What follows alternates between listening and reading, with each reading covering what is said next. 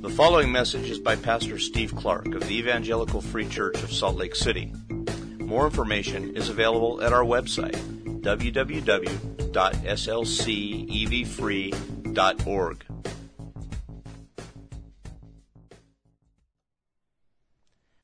We thank you, Father, that you have given us access into your presence. Christ has gone and like an anchor holds firm there. We cannot be cut off from it. It's a great gift you've given us, and we say thank you for that. Thank you for hope. Thank you for hope in Christ. And I ask now, Lord, that you would grow us individually here and as a body here Grow us to be people who hope with greater resolve,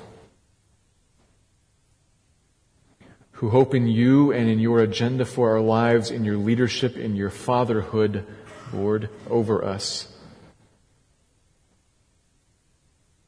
And therefore are willing to let go of our own plans, our own objectives, our own timing to seek first your kingdom and your righteousness.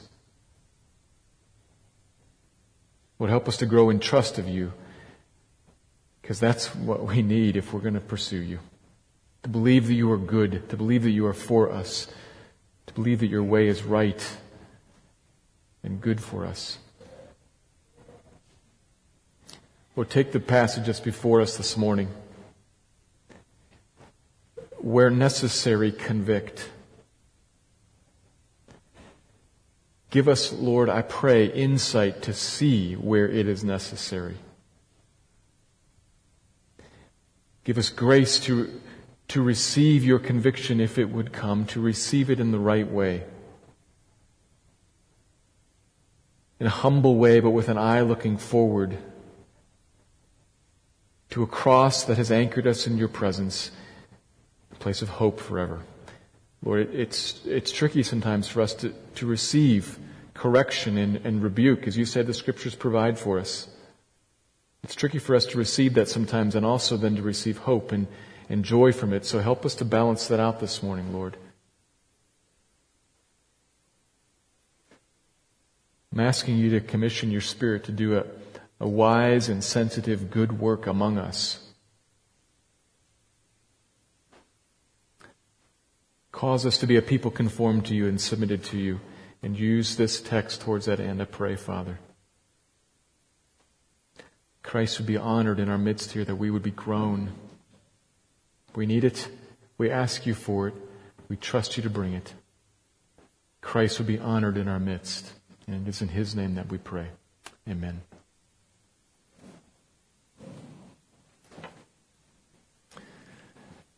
We turn our attention this morning to 1 Samuel chapter 4. And as we've been working through chapters 2 and 3 of this book, we have seen repeatedly God's frequent displeasure with the man Eli, who is high priest over Israel at the time.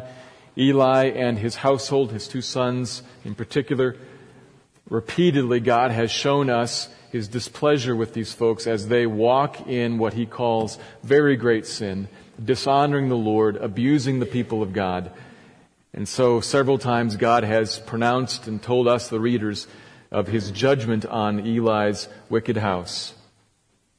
He's going to tear down the house, kill the sons, both of them on the same day. We've read that so far. It came up again last week in chapter 3 as the Lord called the young man Samuel to be his prophet. He called this man, this young man, probably a, teenager, maybe in his early 20s, he called him out to be a prophet, to replace the blind priest and to speak forth the word of God, to speak forth light and truth from God.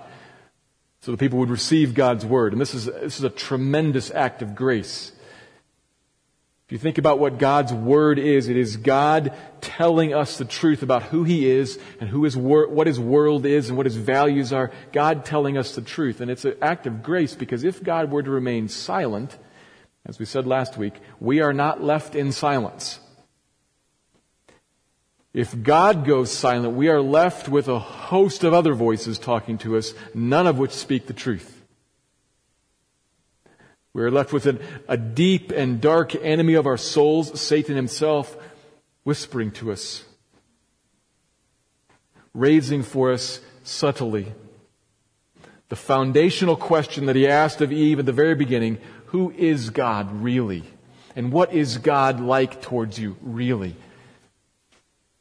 Trying to answer for us. He is your rival and he means you evil. You should avoid him, contend against him, fight for yourself, seek your own.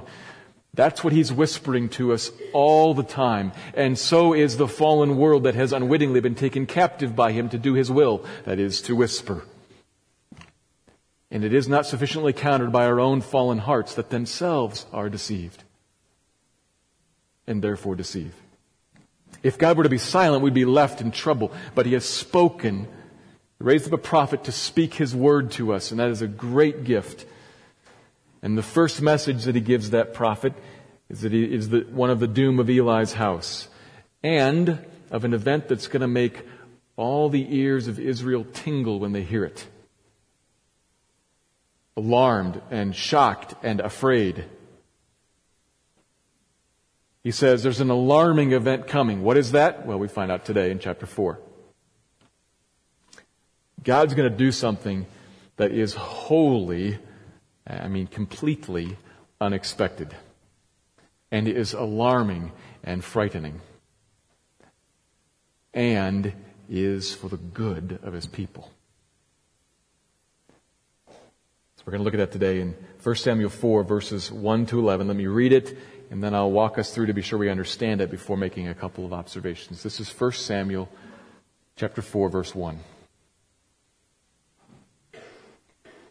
And the word of Samuel came to all Israel. Now, Israel went out to battle against the Philistines. They encamped at Ebenezer, and the Philistines encamped at Aphek. The Philistines drew up in line against Israel, and when the battle spread, Israel was defeated by the Philistines, who killed about 4,000 men on the field of battle. And when the troops came to the camp, the elders of Israel said, Why has the Lord defeated us today before the Philistines?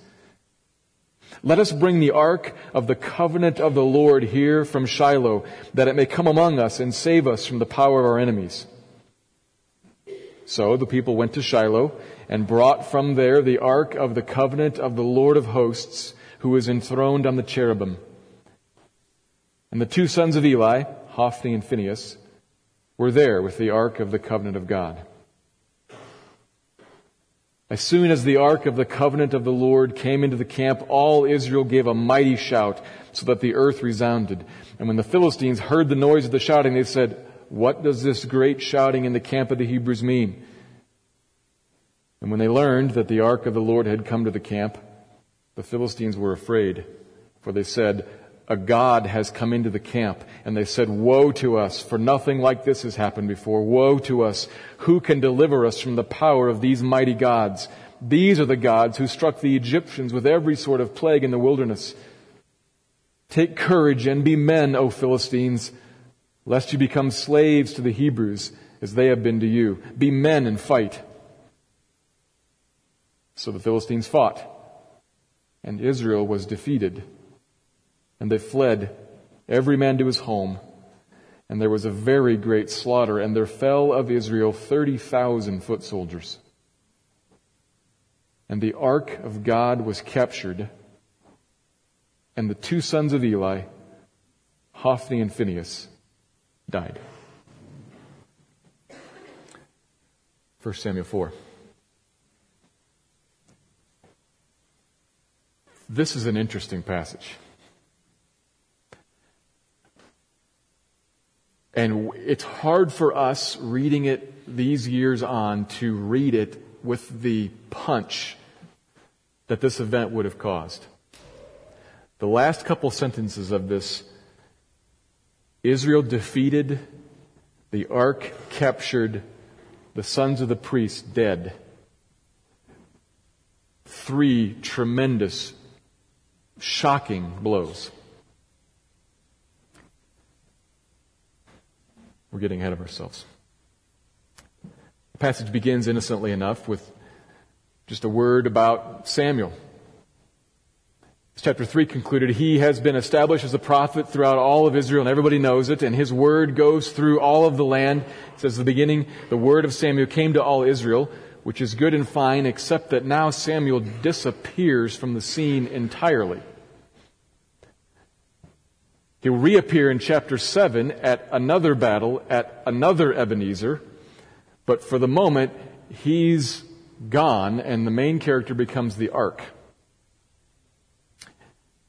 And the Philistines arrive in the land, and Israel goes out to war. Now, the Philistines, at this time, in the period of the Judges, the Philistines were great trouble for Israel. They, they had occupied an area along the coastline, along the Mediterranean Sea.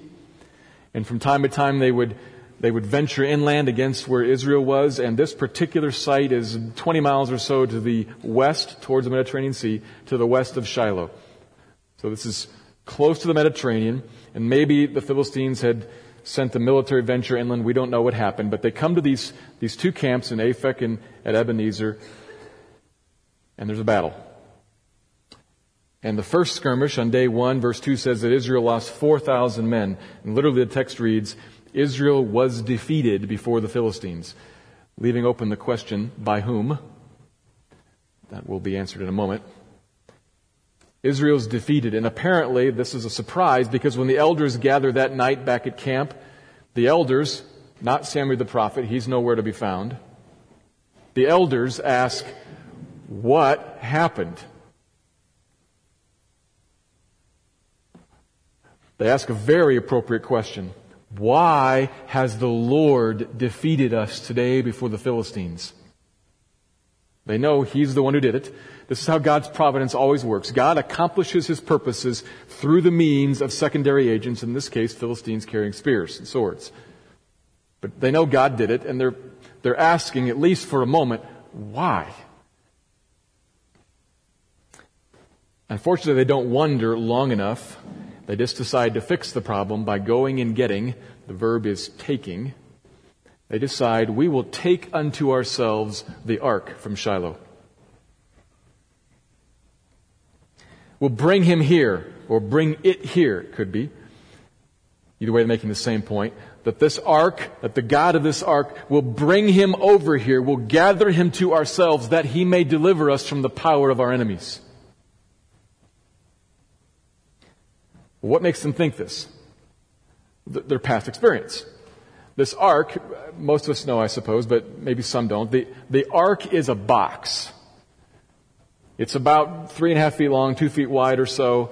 It's a box made out of wood, completely covered in gold, with a couple of angels called cherubs, cherubim, plural, on the top of it, arched towards each other with their wings touching at the top. It's several feet by several feet. It's a box, and it's highly symbolic.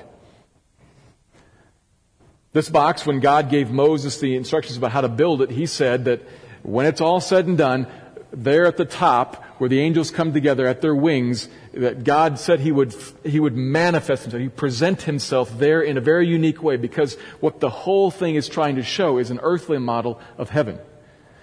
All of the sanctuary with its courts and its inner room and the, the, central room where this ark is kept with God represented right there. It's representing God amongst the angels in heaven, separated from people. It's highly symbolic.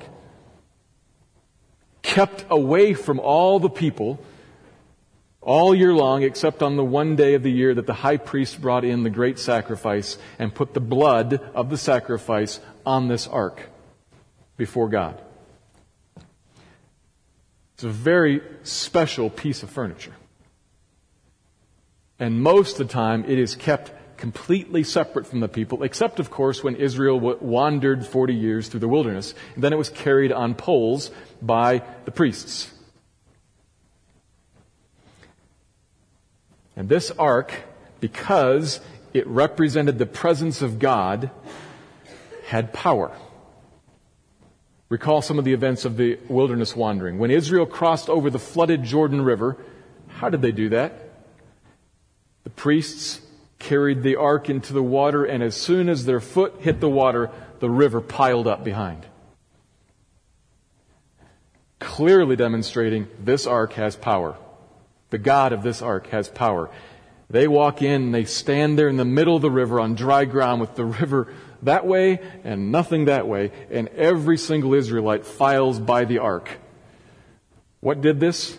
The God of this ark. Then shortly later, Jericho falls, and what figures prominently in that? The priests carrying the ark around the city, time and again. There's power in the ark. We have a problem with the Philistines. I know. Let's go fetch the ark. Somebody might have asked, has anybody talked to God about this? As a tumbleweed goes across the stage, no. Which is all the more striking if you contrast it with what we saw in the book of Judges. Do you recall Judges, the end of Judges, when all the, re, the, the, crazy, the what on earth stuff is going on at the end of Judges? As Israel's making war against Benjamin and they're, they're gathering armies and do you remember how several times, even in that setting, Israel stopped and asked of the Lord, what should we do? Asked of the Lord, who should go first in battle when they lost? Asked of the Lord, should we do that again when they lost again? Asked of him again, should we do that a third time? They know to ask. And they know that God responds. And they know there is a prophet in the land through whom God is speaking. Never mind, I have an idea. Let's go take the ark unto, our, unto us and let him defeat our enemies. So they go and they get it, and they bring it, and what do you know? It's carried by Hophni and Phinehas. Funny how that worked out. Sons of the priests to carry the ark, of course, and so they bring it. And when the ark arrives, Israel gives a great shout because their omnipotent reinforcement, the reinforcement, has arrived and victory is ensured. This one sits enthroned on the cherubim on high. He is the Lord of the hosts of heaven and in covenant with us. The ark is mentioned six times, four of them with the word covenant, emphasizing covenant. He's cut a deal with us. He has to defend us. He commands the armies of heaven. He reigns from on high. Tomorrow's going to be a good day and they shout in victory, and the Philistines are afraid till they figure out, and, and to, are puzzled till they figure out, and then they're afraid because they've heard of this. Now, as you read through there, obviously they've got some of the details wrong. They, they view it as, as multiple gods. They have the Egyptians in the wilderness. They're confused about the details, but they've heard the basic story. This God is strong. And they're in trouble. So be men and fight, Philistines. And so they fight, and shockingly, Israel was defeated. This is the first punch. What? Did I read that right? Defeated. And not just defeated, crushed. 30,000 dead, and the army so shattered that it, it disintegrates. Everybody goes home. There is no army left anymore. And the ark that was taken by Israel to be with them is now taken by the Philistines to be with them. Same word. The ark is captured. Oh, and guess who dies? Hophni and Phinehas. What do you know? That's the passage. We'll read ahead. The next passage shows how this struck Israel when they heard of it. We can read that and, and we will never get the impact of it. To make the ears tingle, to, to burn, to be shocked and afraid and alarmed all at once. Two battles with unexpected results, a surprising loss, and then a shocking, game changing disaster. The ark is gone, and the Philistines took it. How did that happen? The Lord of hosts the POW. Well, the reason is tied up with the main point of this passage. And let, me express the main point, and then we're going to have to work towards it because it might not make perfect sense at first. But Here's the main point that I'm working towards this morning God will work to turn his people from trying to make him useful. God will work to turn his people, turn them away from trying to make him useful. Got two parts to that the, the bit about making him useful and the bit about God working. I'm going to start with the useful piece. Here's my first point. Beneath that, I've got two points. The first one the Lord will not cooperate when people try to use him. That's how I'm using useful. In a sense of, if I'm doing something I find useful, the tools and the resources and the helpers that I gather to help me accomplish my purpose. If, if, if I'm putting together a cabinet, perhaps a hammer, perhaps a drill, perhaps a screwdriver, all of those might be useful. Water might not be useful. I'm looking for things that are useful to help me accomplish my end. And, and God resists that. He will not cooperate when people try to use him. There are two varieties of that behavior in this passage. First, Phinehas, Hophni. We've seen them now for several chapters. As they, they have organized and they have lived now for decades a life that is centered around them meeting their own needs, pursuing their own agenda. They eat the best meat. They have access to the women at the, at the tabernacle. They enjoy, they use the power and the prestige that from their position, and they love God because He's the reason that there's good meat, women, and power.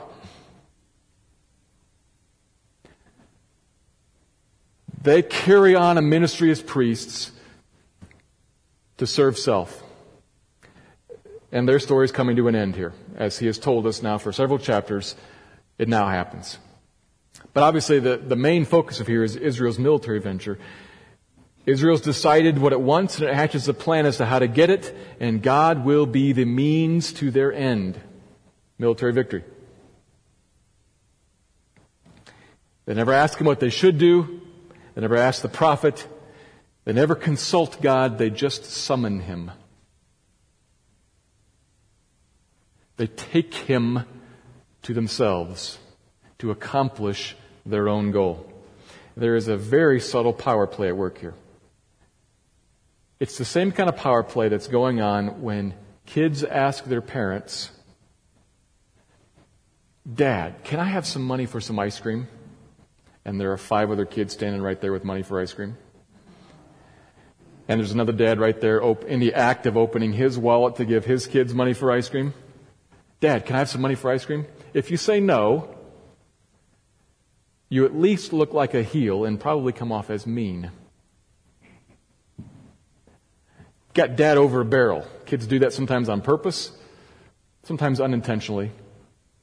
But I've figured out a way that I can get from God what I actually, from my dad, what I actually want. That's the kind of thing going on here with God and the Israelites. His reputation is on the line when they bring him to the battlefield.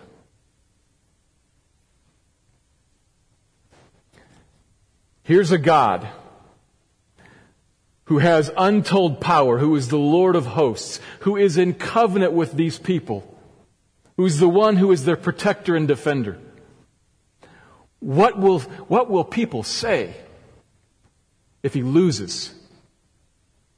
What will the nation say? What will, what will his own people say? They will say that he's not a promise keeping God or that he was too weak, one of the two. Either way, his reputation is at stake. So surely he will fight for us and win. That is a very subtle, very manipulative, very controlling approach to God.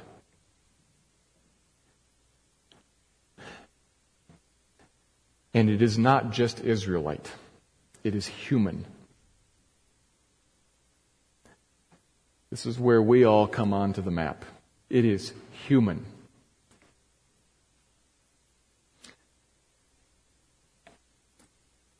Read a book recently by Russell Moore called Tempted and Tried. And it's a very good book. There's one line in there that says, We people, we humans, think about this. We consistently prefer to be fed and not fathered. We consistently prefer to be fed, and so we look for whatever or whomever will satisfy my appetite and turn away from one who will say no.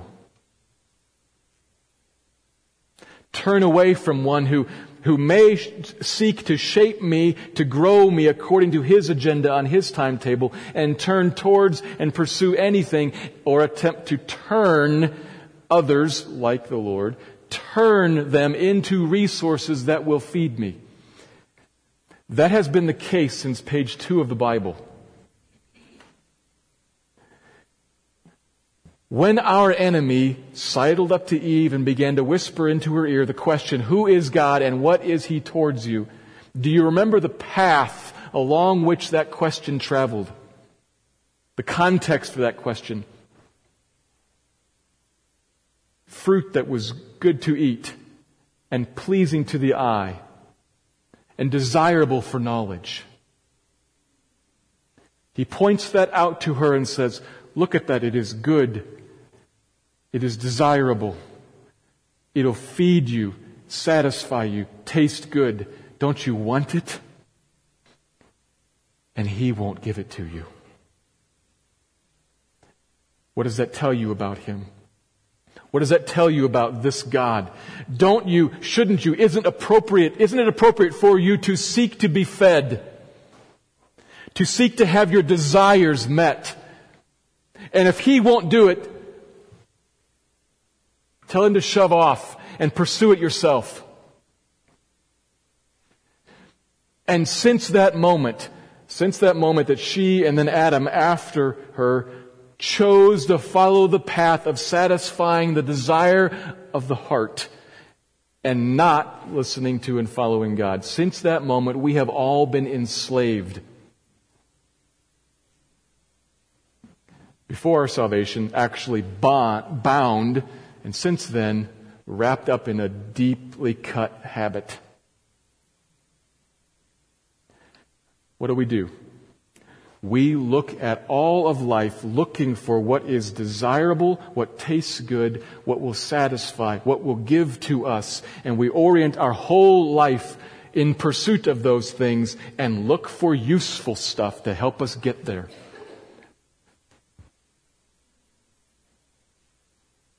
We dethrone God in the process. And we have little room for being fathered we want to be fed. This is human. Very carefully, I have to point out, and I'll mention a few things here in a moment.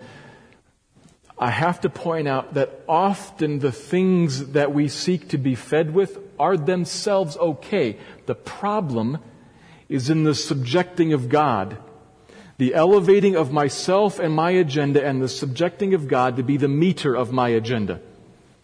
That's what Israel's doing here. That's what we by nature slip into, tragically slip into. Do you realize the enslavement of that? To live life in pursuit of the satisfaction of my desires leaves me only every day still chasing and cut off from the one who is actually life. It is a tragedy.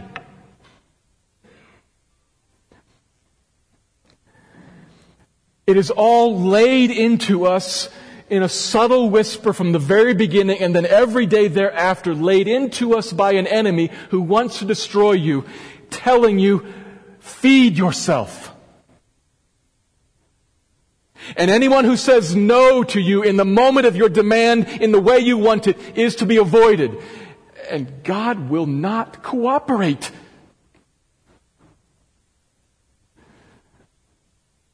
He won't cooperate with that.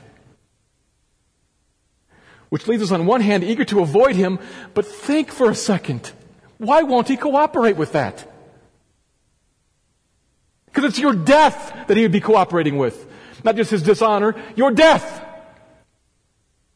To doom you to chase after satisfying yourself in this world will be your death. He will not cooperate. Out of good, he won't cooperate.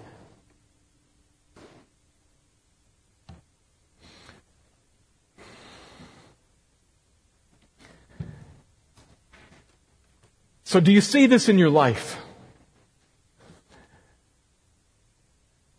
Ask some questions to help you look for it because it is, it is there. It is, it is, it is in your life. It is human. An orientation towards all of your living that has relegated God to be a helper to you rather than a father over you. Oftentimes, Look for it here. I, I, just plead with you. God has to, God has to show this to you, and I, I pray He does show it to you. I'll ask some questions, maybe it'll help you look. Oftentimes this shows up in moments of disappointment or frustration or anger or sadness. Because in those moments you find out what you really wanted and didn't get and therefore are angry, sad, disappointed. Jed's, Jed often says, it's identified by the word just. I find that to be really helpful. Do you just want God to remove the illness? Do you just want a job? Do you just want some friends? Understand what I'm doing with that. When, I ask those things, what I'm trying to do is perhaps for you, it might provide an opening for you to say, oh, and I don't have that, and I'm frustrated by it, which shows you that's what you're chasing, and you're frustrated that God hasn't given it to you. You're using Him to be useful, and He's not cooperating. Do you find you just want your family members to be changed? You just want that thorn removed out of your side, whatever it is. You just want a little peace and quiet. Just want a little stability. Do you find any of those things in your life? Let me change approaches. Do you want to be holy? Do you want to be holy? Because it pleases and honors God? Or do you want to be holy because God blesses holy people? And I've got a business that needs to be blessed, a family that needs to be blessed. Do you see the difference? One wants holiness for God's sake, one wants holiness for my sake.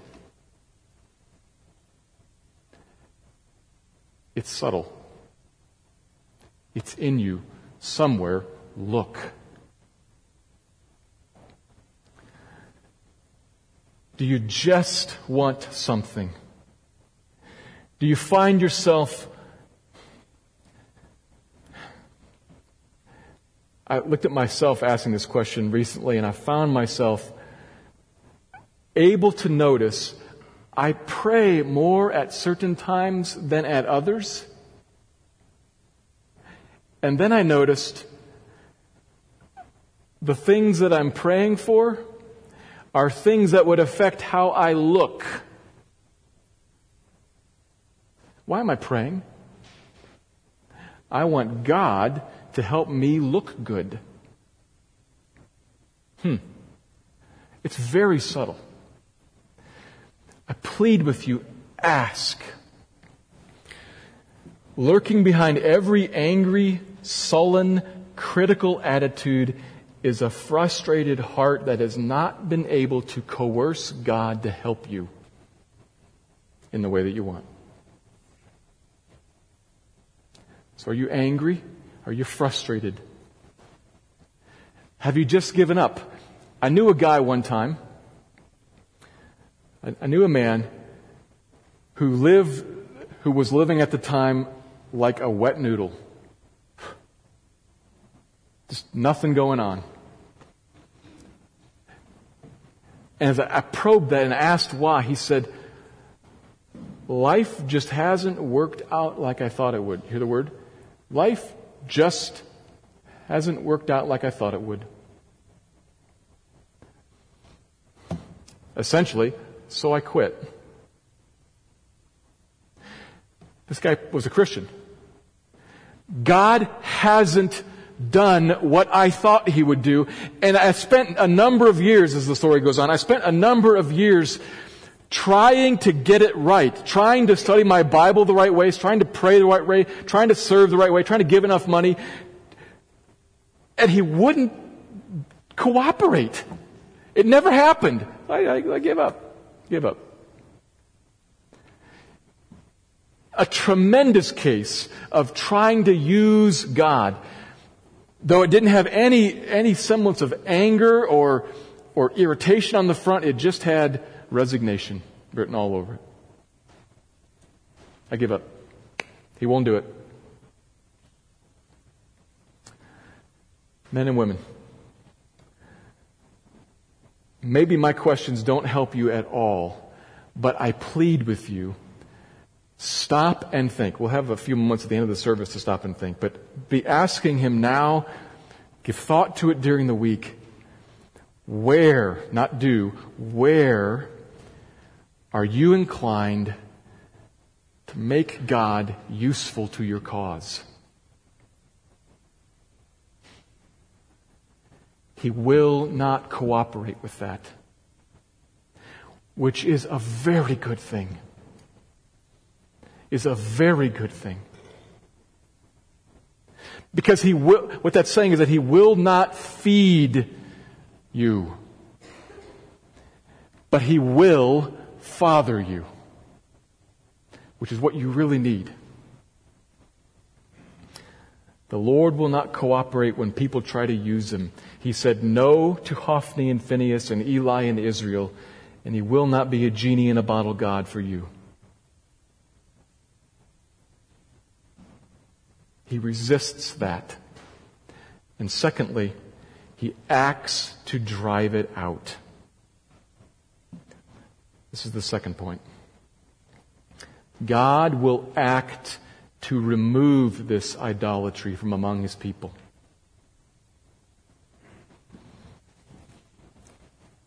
We are inclined this way, and he will act to remove it. And it, it is idolatry. It is a breaking of the first commandment, a setting up of another God before him.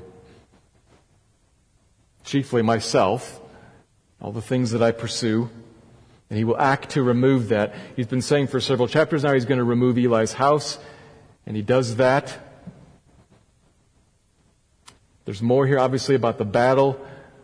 And he says no to them. They, they ask him, sort of, why has the Lord done this? Why has he afflicted us in the first battle? And if they'd stopped and thought for a minute and asked the word of God, they would have found an answer. Leviticus 26 verse 17, for instance, in a section that talks about how God disciplines his people to, to turn them back towards keeping the covenant. Leviticus 26:17 says, "I will set my face against you if you break the covenant and turn away from me and set up other gods in front of me. I will turn my face against you and you shall be struck down before your enemies. Those who hate you shall rule over you and you shall flee when none pursues you." That's military defeat he's talking about. Deuteronomy 28 says the same thing, being even more explicit. It says, The Lord will cause you to be defeated. You ask the question, why has the Lord defeated us before the Philistines? There's the answer. Because we have been unfaithful to Him and have put some other God before Him, and so He is afflicting us, just like He said He would. They don't think that through and instead heighten the problem by summoning the ark. So instead of turning back, they go deeper into it, and so he brings about even greater affliction, you know, 30,000 dead, national humiliation, the ark taken away, which again matches what that passage said he would do. Read through that section of Leviticus.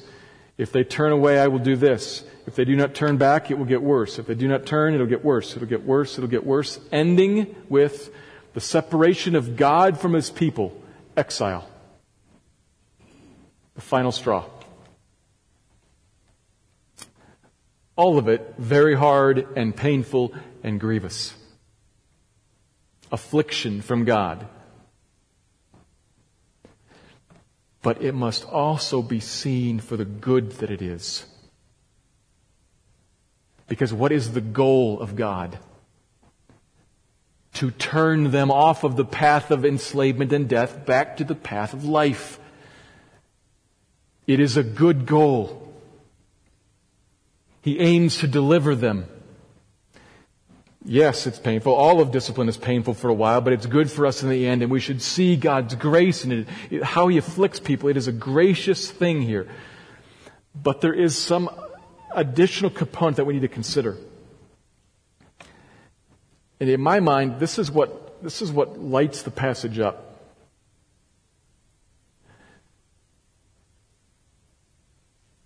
God in this passage afflicts Hophni and Phinehas, for sure.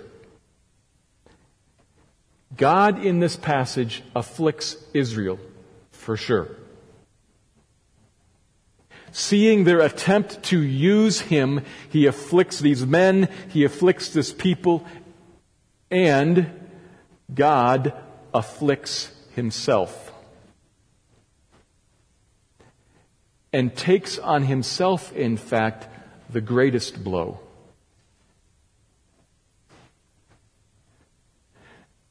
wrapped up in the assumption, Israel's assumption as to why this will be a victory is that God surely will not tolerate his name to be dishonored.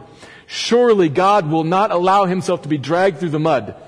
So he will win. He will serve us. And God says, no, I am so concerned to drive out of you that attitude that I will take upon myself the humiliation and the shame. They pull him down out of the sanctuary, down to the place of their own fight, their own battle, and they say, now serve us. And this then mighty Lord of hosts on the next day is meek and silent and like a sheep led to slaughter, suffers himself to be taken off into exile. Carted off as a prisoner of war. With the Philistines shouting. He struck the Egyptians, but he could not save himself. Ha! Of course he could have saved himself. Of course he could have called down from heaven a host of angels. And the battle would have gone completely differently. Philistines defeated, his own honor protected, and unfortunately, his people left in and reinforced in their killing, their fatal idolatry. And he loves them enough to not cooperate.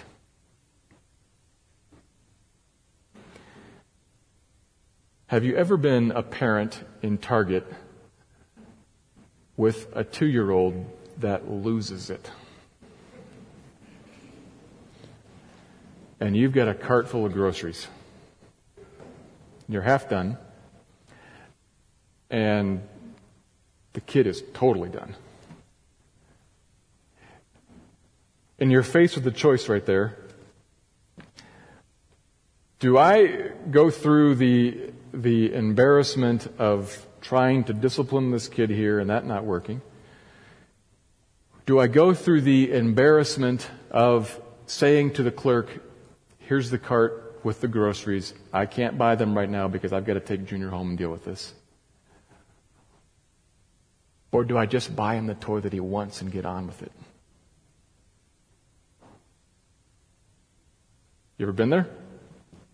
It is strongly tempting to just buy the toy. And it is wrong.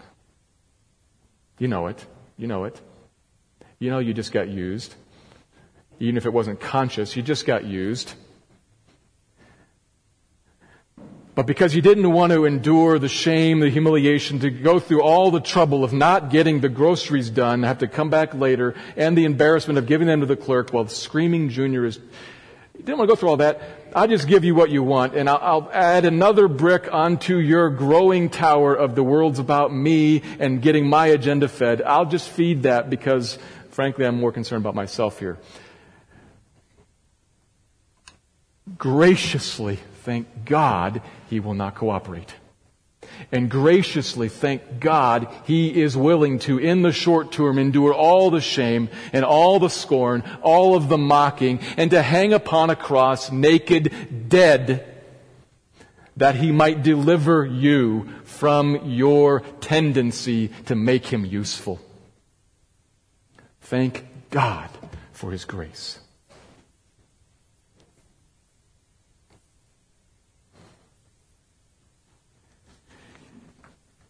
He is strongly inclined to father you, to shepherd you, to work out of you what was sown into you at the very beginning in your father and mother, Adam and Eve. That involves him often saying no. That involves him often at least saying, Not yet. The question is, do you believe him or not? Do you trust him or not? Because when he says no, you right away have to interpret that, and there are a host of voices telling you, he's evil, run.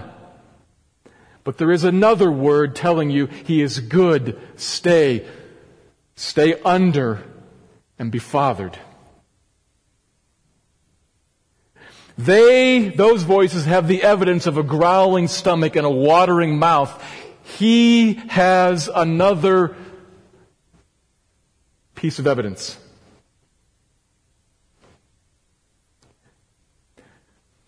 Who is he? And what is he like towards you? Let's ask that question. Let's pull it out of the whispered realm and lay it on the table. Who is he and what is he like towards you, Christian? He is the lover of your soul. The only lover of your soul. The only being who seeks to do you good. The only one. The only one who knows what good actually is for you. And He has stepped into your existence. He stepped into this world. He has come down out of heaven to endure the shame and the scorn of the cross to liberate you from this bondage. And to teach you then to walk in the freedom that's who he is. That's what he is towards you. Do you believe it? Yes or no? I find it helpful sometimes to write that on a piece of paper, yes or no, and hold my pencil and say, I cannot circle the no. You see what that's doing? It's forcing me to decide who will I trust as the pencil hangs in the air do I trust him, yes or no? Or do I trust my own eyes, my own tongue, my own heart, the voices around me? Do I trust them or do I trust him? Yes? No? Which one? That's the question to you. In whom do you trust? Our money says one thing, but that's not the American value, actually in God we trust. No, it isn't. No, we don't.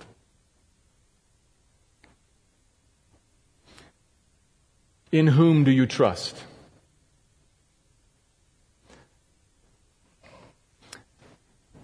In Christ, God has taken upon himself the shame and the suffering and the humiliation of death on a cross under a curse enduring the exile that should have been yours, all so as to free you.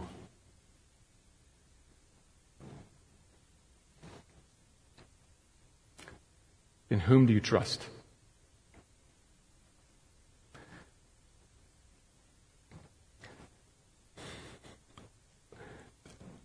My hope is that God will work through your heart and your mind and will show you the places in which you are inclined to make Him useful to you.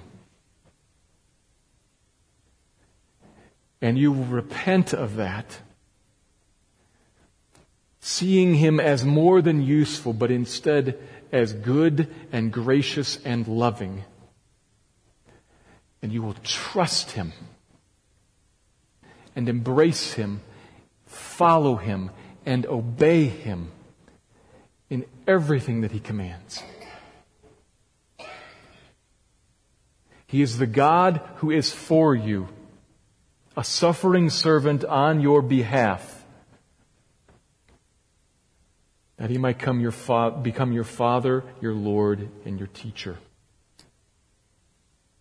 So believe him. He is at work to work that out of you. Believe Him. Now let me pray, and then we'll have a few minutes for you to, to, think, to think it through and to make a decision about it. Yes or no? Let me pray.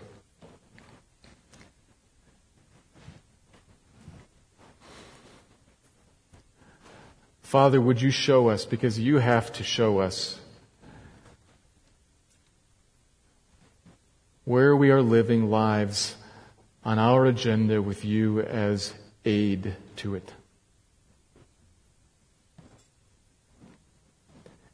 Show that, reveal it, bring conviction, bring repentance, and cement in your people trust of you.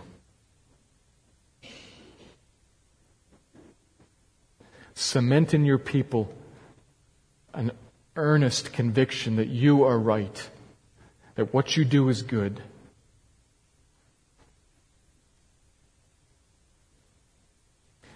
Submission to you rather than a lording over you. That's the place we need to be. That's the place where we are blessed. And Lord, we all say that and we all affirm it, but would you cement it in us as a conviction? Grow in your people belief please. Thank you, Lord. Thank you, thank you, thank you for enduring the shame and the scorn for our good and ultimately then for your great and everlasting honor and glory and praise. You are good. Thank you. Amen.